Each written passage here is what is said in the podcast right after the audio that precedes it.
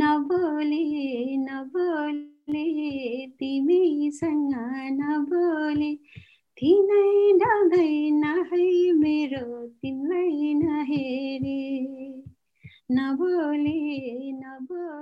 listeners, welcome back to Immigrantly. I am your host, Saadia Khan. As we all know, the pandemic has changed all of our lives in more ways than one. As of this October, the New York Times reported nearly 45 million cases and almost 725,000 deaths in the United States. The pandemic brought about changes in our jobs family, friends, finances, and within ourselves. And we have seen whole communities across the nation, from big cities to small towns, transformed dramatically due to the increase in police brutality, labor strikes across all types of job markets, and a national reckoning around race, voting, policies, careers, and migration. The pandemic gave us a pause to consider all of these factors that come with American life. Here at Immigrantly, we take a closer look at these intersections in identity and explore the issues that spark conversation and enact change. That is why I am so excited to welcome back Tanvi Misra for today's episode. Tanvi is an award winning independent journalist focused on migration, urban policy, and criminal justice. In one of her most recent articles, Tanvi interviewed four women, from community leaders to activists, to paint a portrait of how migrant communities in New York City push through unjust circumstances.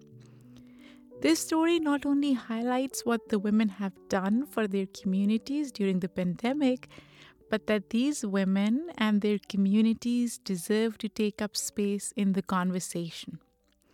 The resilience and passion in their activism is constantly at work and has yielded progress that we will get updates about today. When I interviewed Tanvi in February, we discussed the position of migration within American discourse and the multi layered identity found in immigrant communities. Tanvi's work has been featured in The Atlantic, Bloomberg City Lab, The Guardian, NPR, BBC, and of course, the Fuller Project. Today, Tanvi has returned to talk about the process and focus behind this collaborative article that represents the advocacy found in immigrant communities.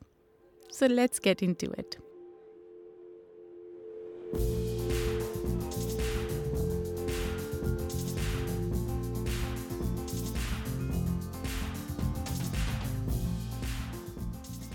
Thank you so much for coming, Tanvi. It's a pleasure to see you in person finally. We spoke once, right? This was in February. Mm-hmm. Yeah. And today we are sitting right across from each other. And um, yeah, first I want to congratulate you on your article for the Fuller Project. My team loved your piece. Mm-hmm. Um, and what I liked about the article was how authentic and real it was. So, no bells and whistles attached.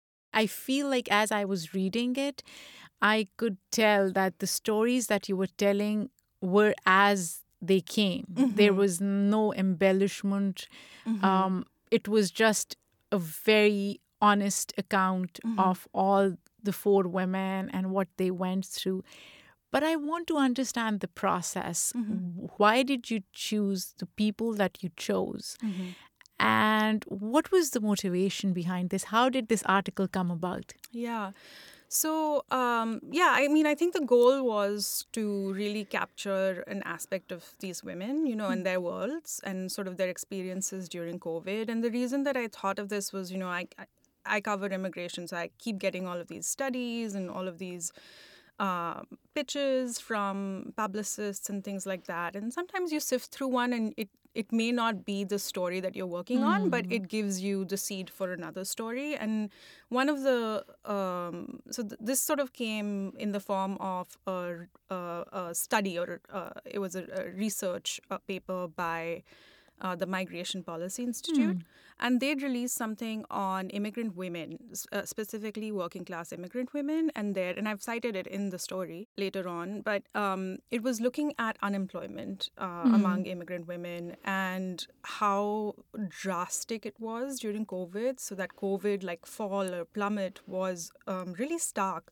Yeah. and had not been as stark among any you know sort of other subgroups that they'd looked at. So that sort of gave me, you know, a sense of um, a, a curiosity, I guess. I just wanted to know what was happening there. And then also, you know, um, I'm sure you remember I was seeing all of these stories in the New York Times and elsewhere where, um, you know, these moms were being profiled as like, you know, women who are having to deal with not only their jobs, but also childcare at home.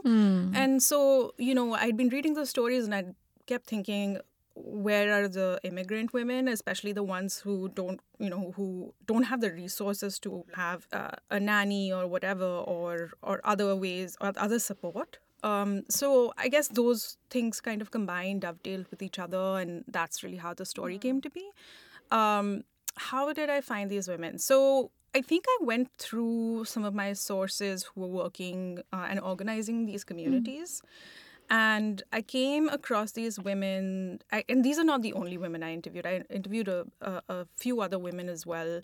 And all of their stories are very compelling. So Huh. it wasn't that I was, you know, but I think there was something about these women that um, really just jumped out of the paper for me, um, like, or, or my, or, or the page, you know, it just kind of, as I was transcribing their, their audio, like, I just felt, um, just their humanity, right? Like their strength and resilience and and like you know they're really funny, um, you know, and they they they're like sort of zest for life despite the the real hardship that they went through this year.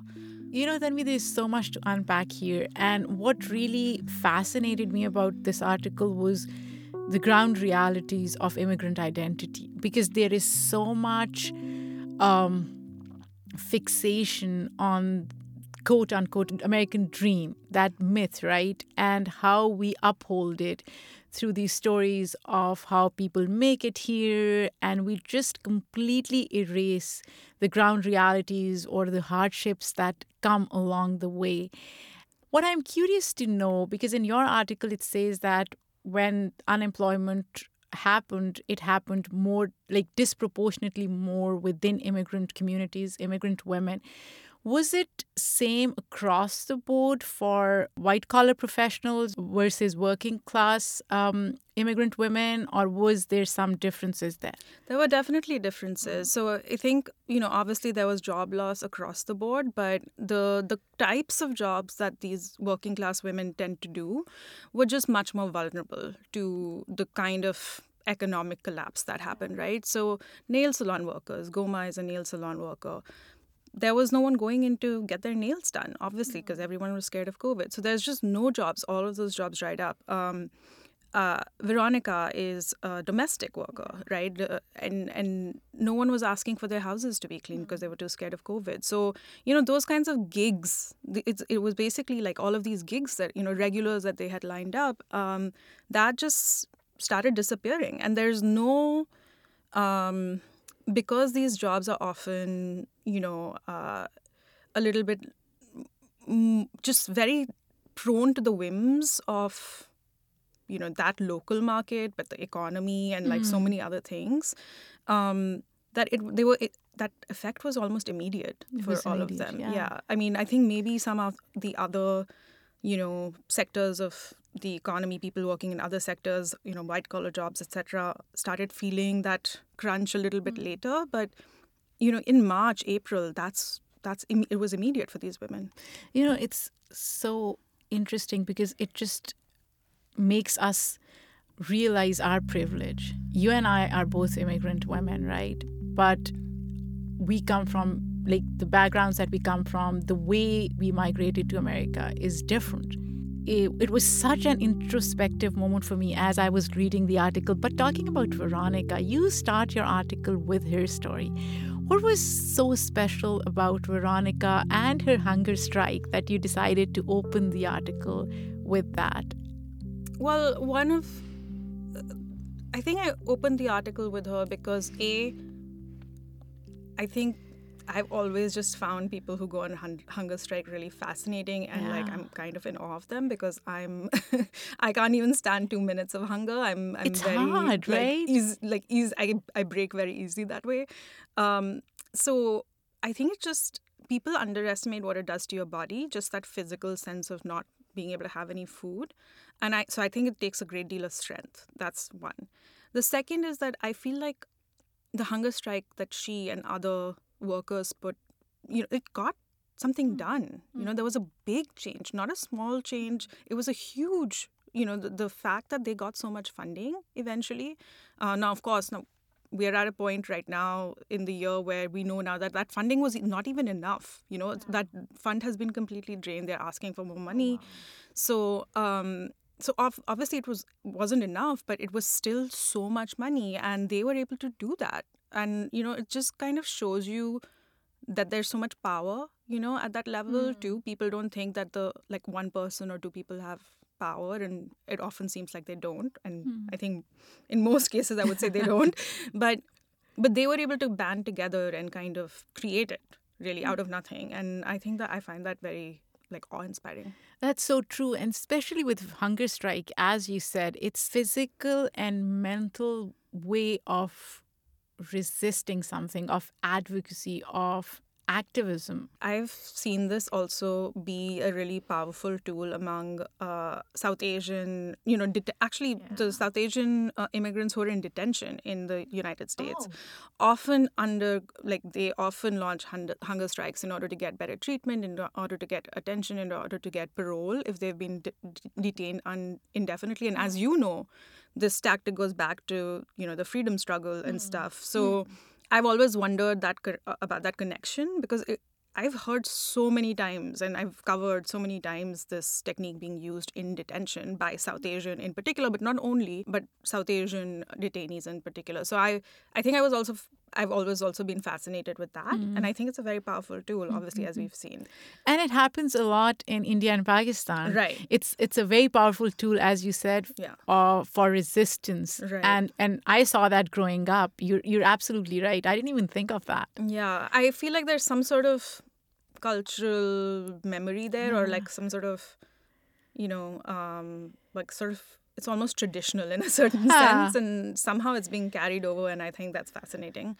Um, so, to your question, I think what my goal was with this story was just to kind of give space to some some people who you know you might run into like these are just ordinary people they're not you know um, but they've done extraordinary things Yeah. even in their e- everyday and i think that deserves space and so i think that was my goal. Like i just wanted a little like it's these are mini portraits you know kind of of these women and that's all i really wanted. I wanted to kind of give you a glimpse. Obviously they're much more than what is on the page but just give you a sense of who these people were and you know you might run into a goma or like you know arlette and you know hopefully people will go have gone and seen her uh, exhibit and her photographs because she really cares about you know like the her community and wants to really document um, them and she she just is um, you know she said so many things in our interview that uh, like still have stayed with me you know and so uh, same with Goma. I feel like she she we we chatted about her her life, like you know from the very beginning of when when she came to the U.S. Um, obviously couldn't use all of that, but I got to know her a little bit. You know, she uh, when I went to take her photo. Um, she sent me back with frozen momos. you know, she's just uh, like these are really just human and interesting ladies, and I'm just very lucky that I got to know them through my work. But like, I'm hoping that the readers see who they are, you know, just a glimpse or a window of who they are. Absolutely. And we will be talking to Goma and Arlette later in the episode. So we'll find out about the progress and stuff. Now, was there something that really surprised you about these women? Because I'm sure there were certain expectations you had going into these interviews, or maybe assumptions about women. As a journalist, I'm sure you've interacted with so many people, right? But was there something which really surprised you and you were like, what, what, what? Like, could this happen? Is this real? Anything like that? I don't know if there was something that is that um like I don't I don't think there was anything that's sensational, but I'm always kind of surprised by how how uh, you know certain people open themselves up to me when Ah. I like Arlette received me at the ferry station in Staten Island and like took me around, drove me back. You know, she took we we went and had dinner at a um, her favorite uh, Thai restaurant. Um, she showed me the park. She told me that Staten Island is the borough of parks. I had never known that. I probably would not have known that unless it was for her. But it was really nice of her to take out all that time and um, talk at length about not just what I was talking about, but a lot of other things, and and really just yeah. I mean, same with Goma. Like I feel like those are the two that I spent a lot of time with, and so you know i'm just always surprised. I don't expect that because i'm a very guarded person myself. And so uh like i tend to be um you know open myself up only once i'm comfortable with people. Ah. and i feel like i really always get surprised when people are not like that and so open and friendly and like just invite you into their lives and be like oh this is what it is. And goma i just loved the fact that she had a pet pigeon Yeah, I Uh, saw the picture. yeah. It was so amazing. So when she talked about that like i was i was like okay i need to come and see this pigeon. Like this is amazing. Uh, and obviously she named the pigeon pari which is you know Oh, nice. angel. Yeah uh, so and when i went to her house she like introduced me and the pigeon would keep coming and like while i was trying to take a photo keep coming and sitting on my either on my head or on my shoulder. so that was pretty funny. Um, but she also had all of these photos of herself when she was younger, and you know her lipstick was always on point, and I just loved like those little details about her life uh, Yeah. that she was willing to share with me.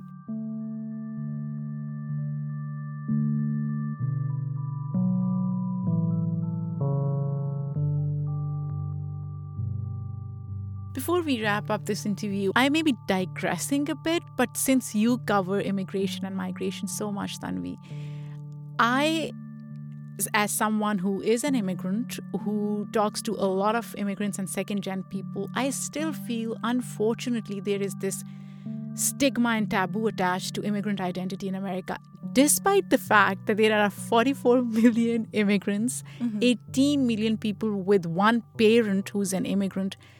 Why is that still happening, especially in America, of all the places? Yeah, I think it's because I know that there's this narrative of America being the country of immigrants, but I think that came a lot later.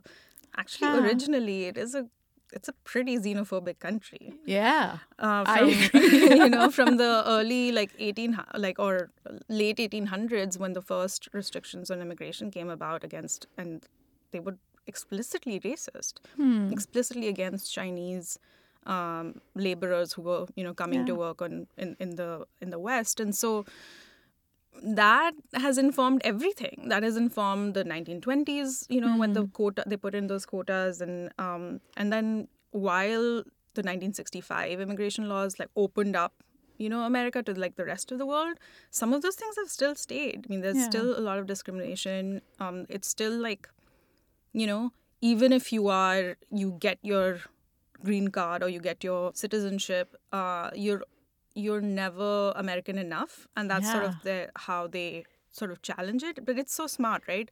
If you keep telling someone or keep challenging someone's like identity that way it's no wonder that there are some immigrants who try to be so American that they even alienate other immigrants, you know, other new immigrants. Like they, they keep saying, we're not like them, we're American, we're not like them. You know, there's tendency to self-loathe in a way. Yeah. It's like, you know, I don't want to be associated with immigrant identity. I have so many friends who were born and raised in Pakistan, India, other parts of the world, and they'll be like, we are not immigrants. We are naturalized citizens, and I'm like, but you're still immigrants. Those two identities are not mutually exclusive, right? Yeah. I don't know. I think it's very complex, and I think there's yeah, you know, there's one aspect of it I've always thought of is like it's so hard to immigrate that like once people immigrate, they're like, oh, we did it, so we must be special or something. You know, I'm like maybe some people think that way, or you know, other people think like maybe they had to give up so much to be here that like they feel like oh now we have to commit all the way you know, or something including all the racism like i don't know people say that's so true you yeah. know what yeah. i asked you this question in february and i'm going to ask you this question again sure. if you were to define america and this is something that i ask my guests you know this you mm-hmm. were a mm-hmm. guest um, and since we are in the studio and we're talking about immigration i want to get your take again it may have changed from last time oh god uh, i probably also was stumped stumped by this last time. You would have thought I would have got a better answer this time. Uh, I mean, I think it's like an idea, right? Maybe that's what I said last time. I don't remember, but um, it's an idea, and there's aspects of it that are illusions, and mm. aspect of aspects of it that are, you know, false, and there are aspect of it that are aspirational you know yeah. like i think there's an idea of it and i don't think it's true in real life but you know there are people who are trying to make it true and that is i think i mean that's commendable i guess um but i also think like I, I don't love the i would you know i would sim- argue like india is I would define India a similar way, maybe. So I guess what I'm trying to say is like, you know, India is a place where there's a lot of different voices, a lot of different people, and yeah. Um, it's an idea. And I think right now the reality on the ground is like a complete opposite of i mean let me be honest the idea was never realized you know? Ah. it was never like a secular socialist democracy as it says in the indian constitution. Um, but what it currently is is like the antithesis of that you know? Um, and I feel like it's similarly with Americas. I don't think America is exceptional necessarily in any way, hmm. but um, I do think it is similarly an idea. And you know, all nations are just ideas, right? It's I just like it. what those ideas are, are different. So I love it. Tanvi, thank you so much. It was a pleasure. Thank um, you so um, much. You're always welcome to come to Immigrantly.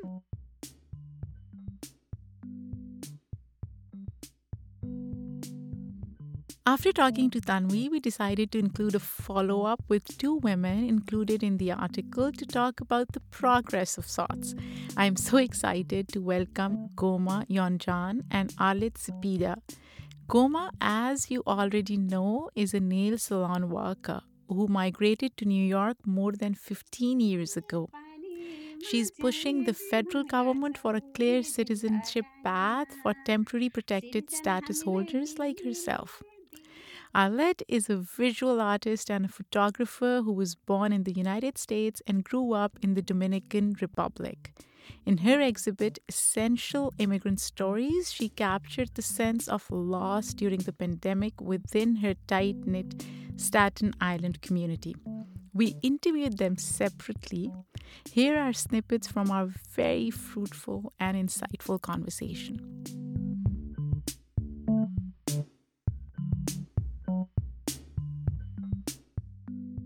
You did photo documentary project which is so impressive arlette. And before we delve into it i just want to get an idea of how it all started. Sure. So um, i was uh, in the midst of getting hired for my current job. And uh, I, I my previous job was in higher education at private college, and I've always worked uh, in community engagement. That's uh, my field of preference, and uh, I have plenty of experience working with community members.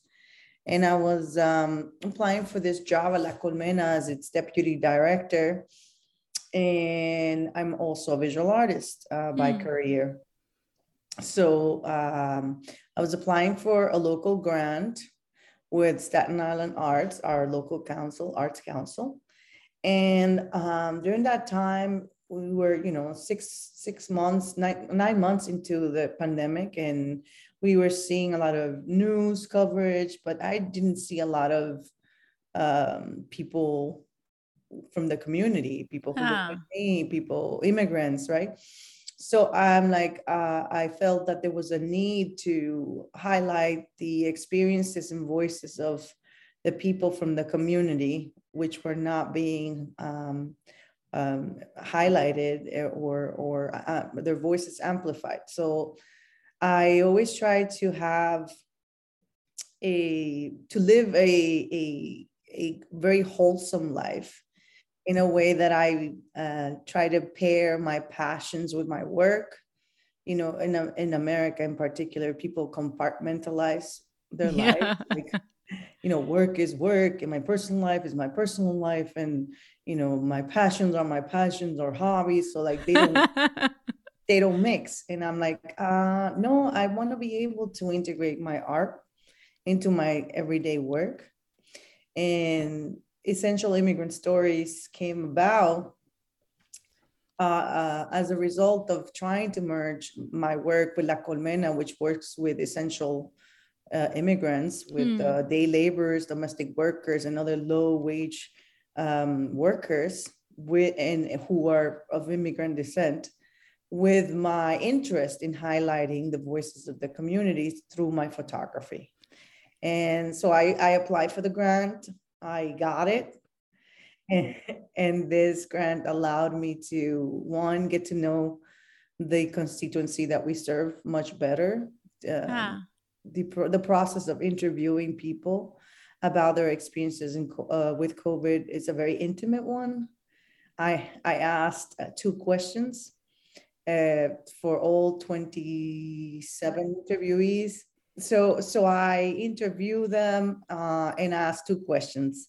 Uh, what was the biggest challenge that you had to face? And but but what was an opportunity that came out of this pandemic? And these two simple, very broad questions generate generated a whole bunch of different answers Hmm, hmm. uh, very moving ones, very simple ones, very surprising ones. You'll be shocked to, to hear. And also, I try to had a very have a very varied range of people, Ah. from children to adults to elderly and everything in between. was there some response that was surprising to you or something that really stuck with you like you were like oh my gosh you know i wasn't expecting this Absolutely. Um, there's a couple of stories that were very, very strong. Hmm, Um, I'm going to mention three. hmm, Uh, one was of a, a mother that g- uh, contracted the virus. First, her husband did, then she did, and her biggest fear was to leave her children uh, and you know leave them orphan and hmm. not being able to be with them to care for them. So that really touched me as a mother myself. You know, that's definitely something that a mother fears all the time not to Oh, be, yeah, be there, absolutely, you know, yeah. especially with young children. So so that was very moving. I cried listening to her because the anguish and desperation was deep Hmm, and that was really strong. And then there was another woman that I interviewed, and that one was like devastating. She talk about like everything wrong coming at the same time. That happened to her. oh no Her she she's a nurse in an emergency room and actually an operating room, and and because operations were not being done, they all transferred them to to attend COVID patients, right? In, in ICU, hmm. intubated, and so on. So her mother contracted the virus and ended up in her her emergency room, and she could not save her mother. So yeah, I, I and then not only that, but um, her her dad and her mom were married for 55 years, so that she had to deal with her father feeling completely lost after losing his lifelong partner. Yeah. So it was it was really hard to listen to all this. And then on top of that, on top of that, she was getting separated from her husband. I mean, like, oh I mean, gosh how how much that's rough can you take? And she's Yeah. so strong. so that was that was really powerful and she i asked her what was what kept her going and she said my children my children keep me Mm. going so Mm. that was very moving and lastly one story was of my neighbor i interviewed my neighbor Huh. and before this project we we never really talked we just said hello right Huh. and but I went and I said hello and I asked her if, sh- if I could interview her. She said yes. And then they told me about the loss of of their dad, which is uh, actually mentioned in the piece that Tanvi wrote. Hmm. And um, and basically, you know, th- this is a family of immigrants that came from Mexico for a better life, and the father picked up um, cans as as a Oh. way of living Hmm. and brought all of his six children to the Oh, United wow. States, picking up cans. And he died of COVID. And they were devastated because they were orphaned. Their mother had been killed in Mexico. So the father became the only supporter.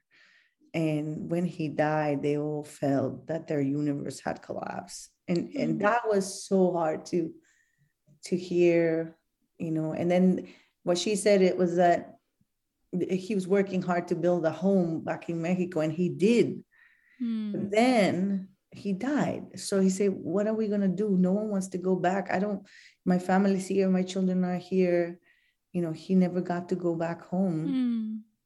and um it, it was like we we come to for this dream you know the american dream and sometimes we just leave the best behind that that really touched me it was so hard That's so true. And I'm so glad that you were able to showcase all these stories because most of these stories are never, never co- covered in mainstream media.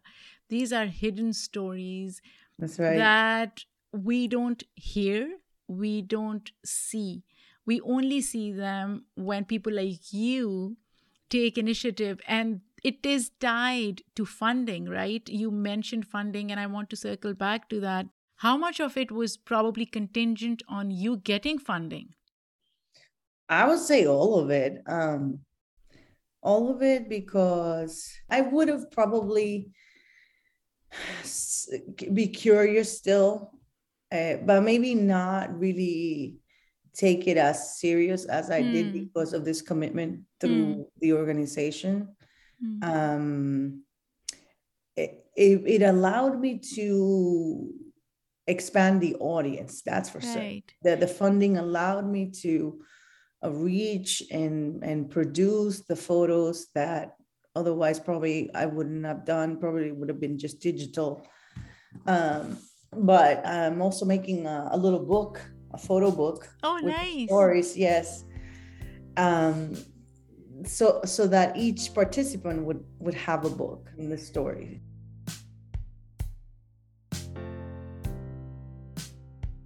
Arlette has your idea of the quote unquote American dream shifted after doing this documentary project? Has it changed at all? you know as a as a child of immigrants i would Mm. say that the american dream as we knew it existed it just has become a nightmare Hmm. uh, um, because the mindset, I would say, of the con- of this country towards immigrants has shifted right. something negative.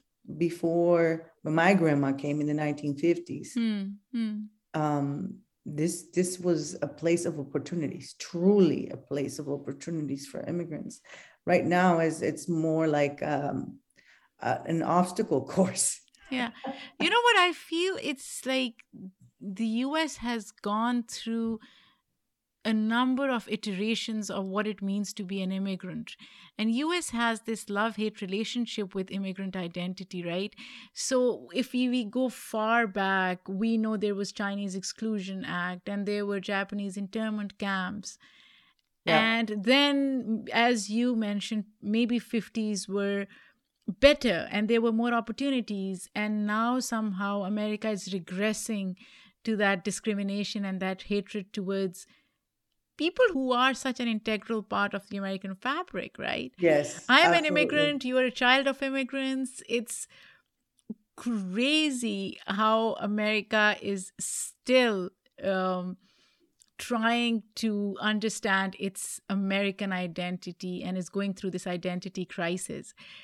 Arlette, Yes. if I were to flip that script and ask you to tell me one challenge that you faced during COVID and one opportunity, what would that be? Oh wow, that's a good one. Um, I think um, there were multiple challenges dur- during COVID. Uh, personally, I was I was shifting careers literally, Huh. And there was a little bit of um, job insecurity and uncertainty. Of I was like looking for a job in the middle of a pandemic. You know how nerve wracking that is. Yeah. I can't imagine. You're right. and yeah and then the, the the level of uncertainty was disgusting because you if you didn't hear back or didn't get a call back you didn't know if it was because of the pandemic or because you didn't do good in the interview. Hmm, hmm. it was hard. It was hard to figure that out. Um and then of course you know i decided to take a job that had nothing to do with what i was doing before. So that was a, a, a risk in and of itself. So that was hard to start a new job with with things that um you know with with all these limitations Eh, uh, on a more personal level you know of course i'm a parent and we were trying to do uh, for, of a teenager. It was hard. You couldn't be a mother and a teacher and, a, and, and an employee in your home at the same time. It was like I talk about identity crisis. We were all having identity crisis. There, there was no way to like even pause one role versus the other right? Yeah. I, I kept telling people you know when we went to work we ordered lunch if you're home you got to cook it And you don't even think about lunch, right? There were incidents where I would not eat until three in the afternoon. yes You know, that Yes. happens too. Yeah. Yes, because we would book meetings back to back to back to back and not even schedule a bathroom break because we didn't have to quote unquote travel. Right. We Right. forgot about our needs as humans. Yeah. It, I know, I hear you. It was it was tough. But then in terms of opportunities, and this is where when I'm gonna I actually started thinking about myself a little more. There was time for Hmm. reflection. There Hmm. was time for risk taking, and there was time. This is how I came back to my artwork, by the way, because I was so focused on work that I neglected my artwork for several years. Ah, And I said, you know what? Life is too short. That's another Right. thing. You became very aware of your mortality. Uh, and I'm going to do things that I really enjoy ah. and that have meaning for me. And, and that's how, in a way, this kind of like motivation to apply for this grant came from. Ah. And it has become a fantastic opportunity to meet many new people, to hear stories, to have exhibits, to have doors open. So I would say those those have been the opportunities that came out of the pandemic for me. You Yeah. know, just understanding that life is precious and time is limited. Arlette, this was so good, and I am so proud of the work that you're doing because we need those stories out. We don't see them.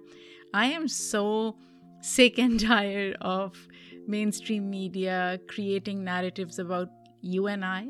And Yeah. I'm so glad we are doing it ourselves. Thank Um, you. And thank you for doing this. This was so good. Thank you.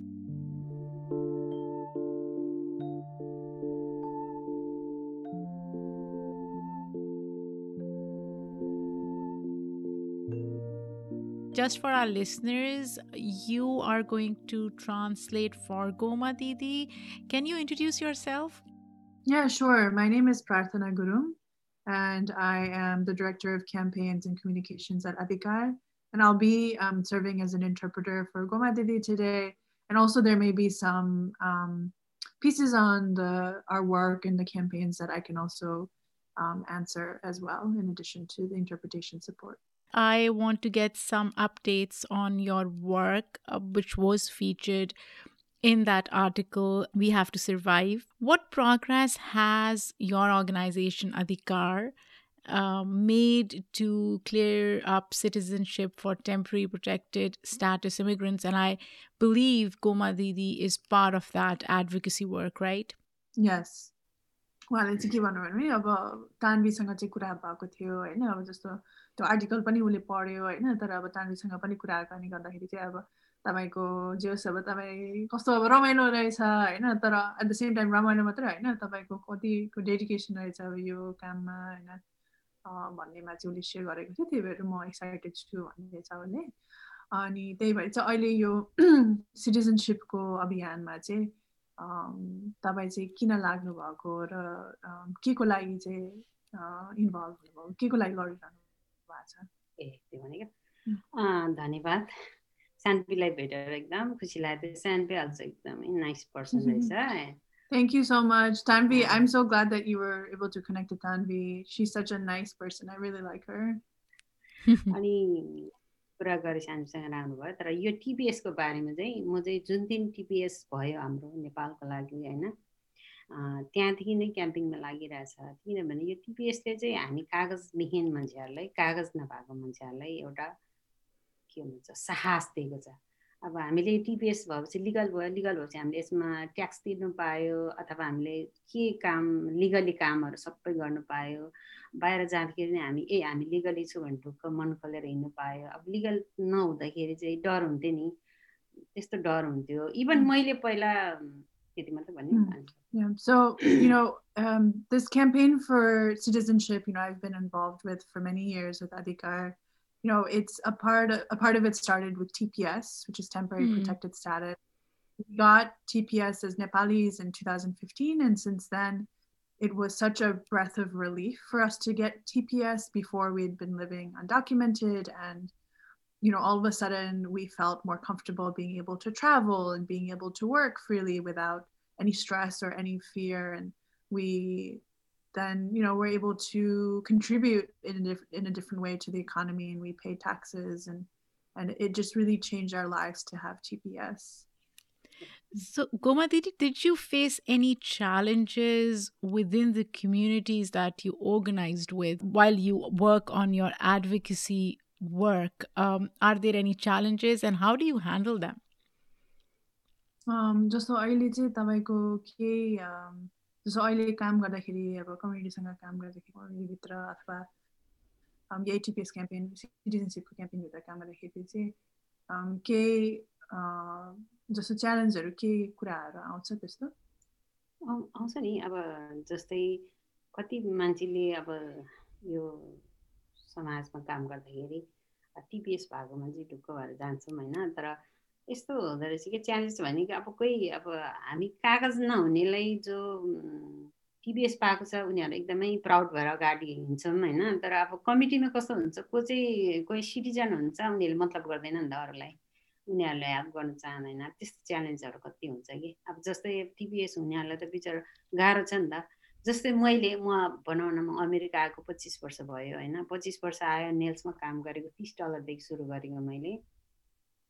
अब मैले जति दुःख भोगेँ नि मसँग कागज नहुँदाखेरि अब त्यो ओनरले मलाई दबाब गरेको मैले अब लाइसेन्स लिनु गाह्रो भएको त्यो चिज कति च्यालेन्ज भोगेँ नि त मैले। अनि त्यस्तो चिजहरूले गर्दाखेरि चाहिँ म चाहिँ के भन्न चाहन्छु भन्दाखेरि जति मैले दुःख भोगेँ नि अरूले चाहिँ नभोगोस् मैले गरेर के हुन्छ भने मैले बोलेर के हुन्छ भने उनीहरूलाई राम्रो होस् भन्न चाहन्छु You know, I think there there there are many challenges that come up when doing this type of work in our community.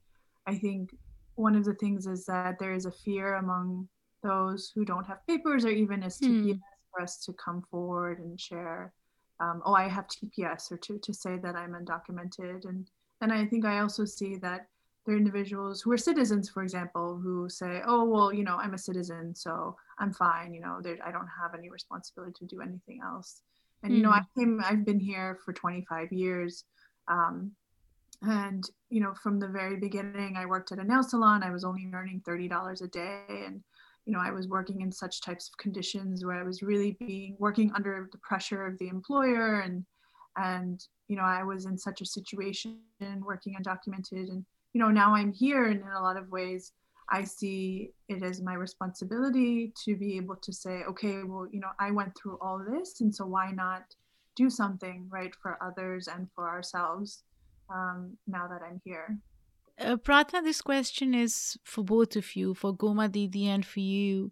Have you are you disappointed in current administration's lackluster response to advocacy around immigration status, be it TPS or DACA?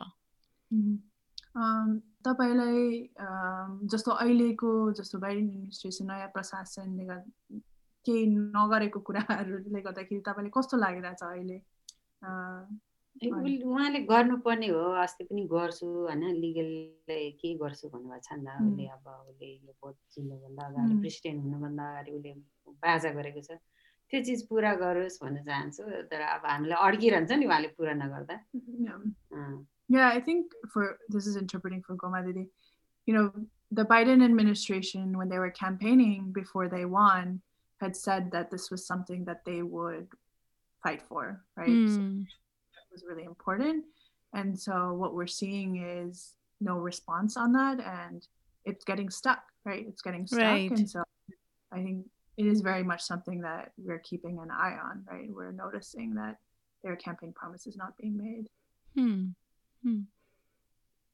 Um, and I'll just, I mean, I think for myself, like, I think I completely agree with Goma Didi and you know, I think there are definitely, it is a disappointment, but at the same time, it's not, the fight isn't over. There are still avenues, like the window has not closed yet. And for us to say, I mean, this is, this is part of what accountability is, right? And right.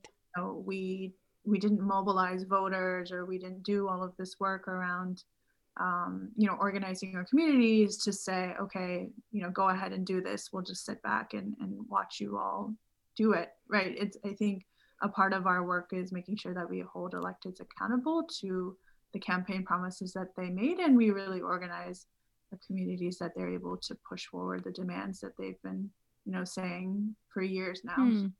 what keeps you motivated goma didi with all the work that you're doing and pressures of it at times तपाईँले चाहिँ अब जस्तो यो सबै कुराहरू हुँदाखेरि चाहिँ अब तपाईँले चाहिँ जसो तपाईँ चाहिँ अब इङ्गेज गरिरहनु भएको छ कन्टिन्यू गरिरहनु भएको छ र तपाईँलाई चाहिँ के केले गर्दाखेरि चाहिँ मोटिभेट हुन्छ? किन जस्तो तपाईँ चाहिँ अब दिनदिनै आउनुहुन्छ? किन भन्दाखेरि त्यो मेडिभेसन कसरी भयो भन्दाखेरि जस्तै मेरो आफ्नै जबमा नेल सेलुनमा मैले धेरै दुःख पायो एकदमै हार्डवर्क गरेँ नि। अब त्यो जस्तै लाइसेन्स लिनमा धेरै गाह्रो भएन। अनि हाम्रो लाइसेन्स पास भयो नेट्स क्याम्पिङ गर्दाखेरि हामीले आफ्नो नेपाली भाषामा चाहिँ लाइसेन्स दिनु पाएँ जहाँ दिनु पाएँ। त्यसले गर्दा मलाई एकदमै झन्डै प्राउड भयो कि मैले के गरौँ भन्ने फिल भयो। जो मैले दुःख पाएको थिएँ त्यतिखेर ल्याङ्ग्वेज अब हामीलाई त गाह्रो हुन्छ नि इङ्ग्लिस बुझ्नुलाई होइन? बल्ल बल्ल पास गरेको त्यो के भन्छ सर्टिफिकेट लाइसेन्स लिनुलाई। तर त्यो लाइसेन्स चाहिँ दिदी बहिनीहरूले कतिले लिन सकेको थिएन। हामीले दुई वर्ष क्याम्पिङ गर्दाखेरि चाहिँ सिरियलमा बोल्नु पनि गएको म। बोलेपछि चाहिँ पास भयो हाम्रो नेपाली ल्याङ्ग्वेजमा चाहिँ जाँच दिनु पाउने भनेर त्यसले चाहिँ पुरा दिदीबहिनीहरू ह्याप्पी भयो जाँच दिनु पायो होइन अब इजिली उनीहरू काम गर्नु पायो नि त्यसले चाहिँ मलाई एकदम मोटिभेसन भएर म चाहिँ हरेक कुरामा चाहिँ साथ दिउँ So, you know, I think this is a good question. And what is the what is the big thing that brings me motivation to keep coming to Adhikar and being engaged? You know, mm. years ago, when I was working in a nail salon and I it was so difficult to get a license um, as someone who didn't speak English and there were so many barriers. And I really endured that and then I got involved in Adhikaar through the campaign for nail salon workers' rights in New York. And we fought for access to licensing in our own. I even testified at we organized and we ran this together and then we won. We were able to win um, licensing access in Nepali. We were able to win the ability to have a course in Nepali for all of these sisters who now they're able to access licensing to become nail technicians, you know, without the types of challenges that I had to go through. And I think I saw how that change happened and I was a part of that change and Hmm. I was able to bring that type of change and that makes me really happy and that also encourages me to know that in every not just in nail salon workers rights but in every aspect of our work we can we can bring some type of change right if you experience some type of suffering and you can bring some type of change I, I love that. So in the end, um, I'll request Goma Didi to sing something for us. के गाना? के चाहिँ गाना नेपाली कि हिन्दी नेपाली नै गर्नु नेपाली नबोले नबोले तिमीसँग नबोले तिनै डल्दैन है मेरो तिमीलाई नहेरे नबोले नबोले तिमीसँग नबोले तिनै डाउँदैन है मेरो तिम्रै नहेरी Thank you. I love it. It's so beautiful. You know, it's it's so calming. Thank you for doing that and thank you for this wonderful interview.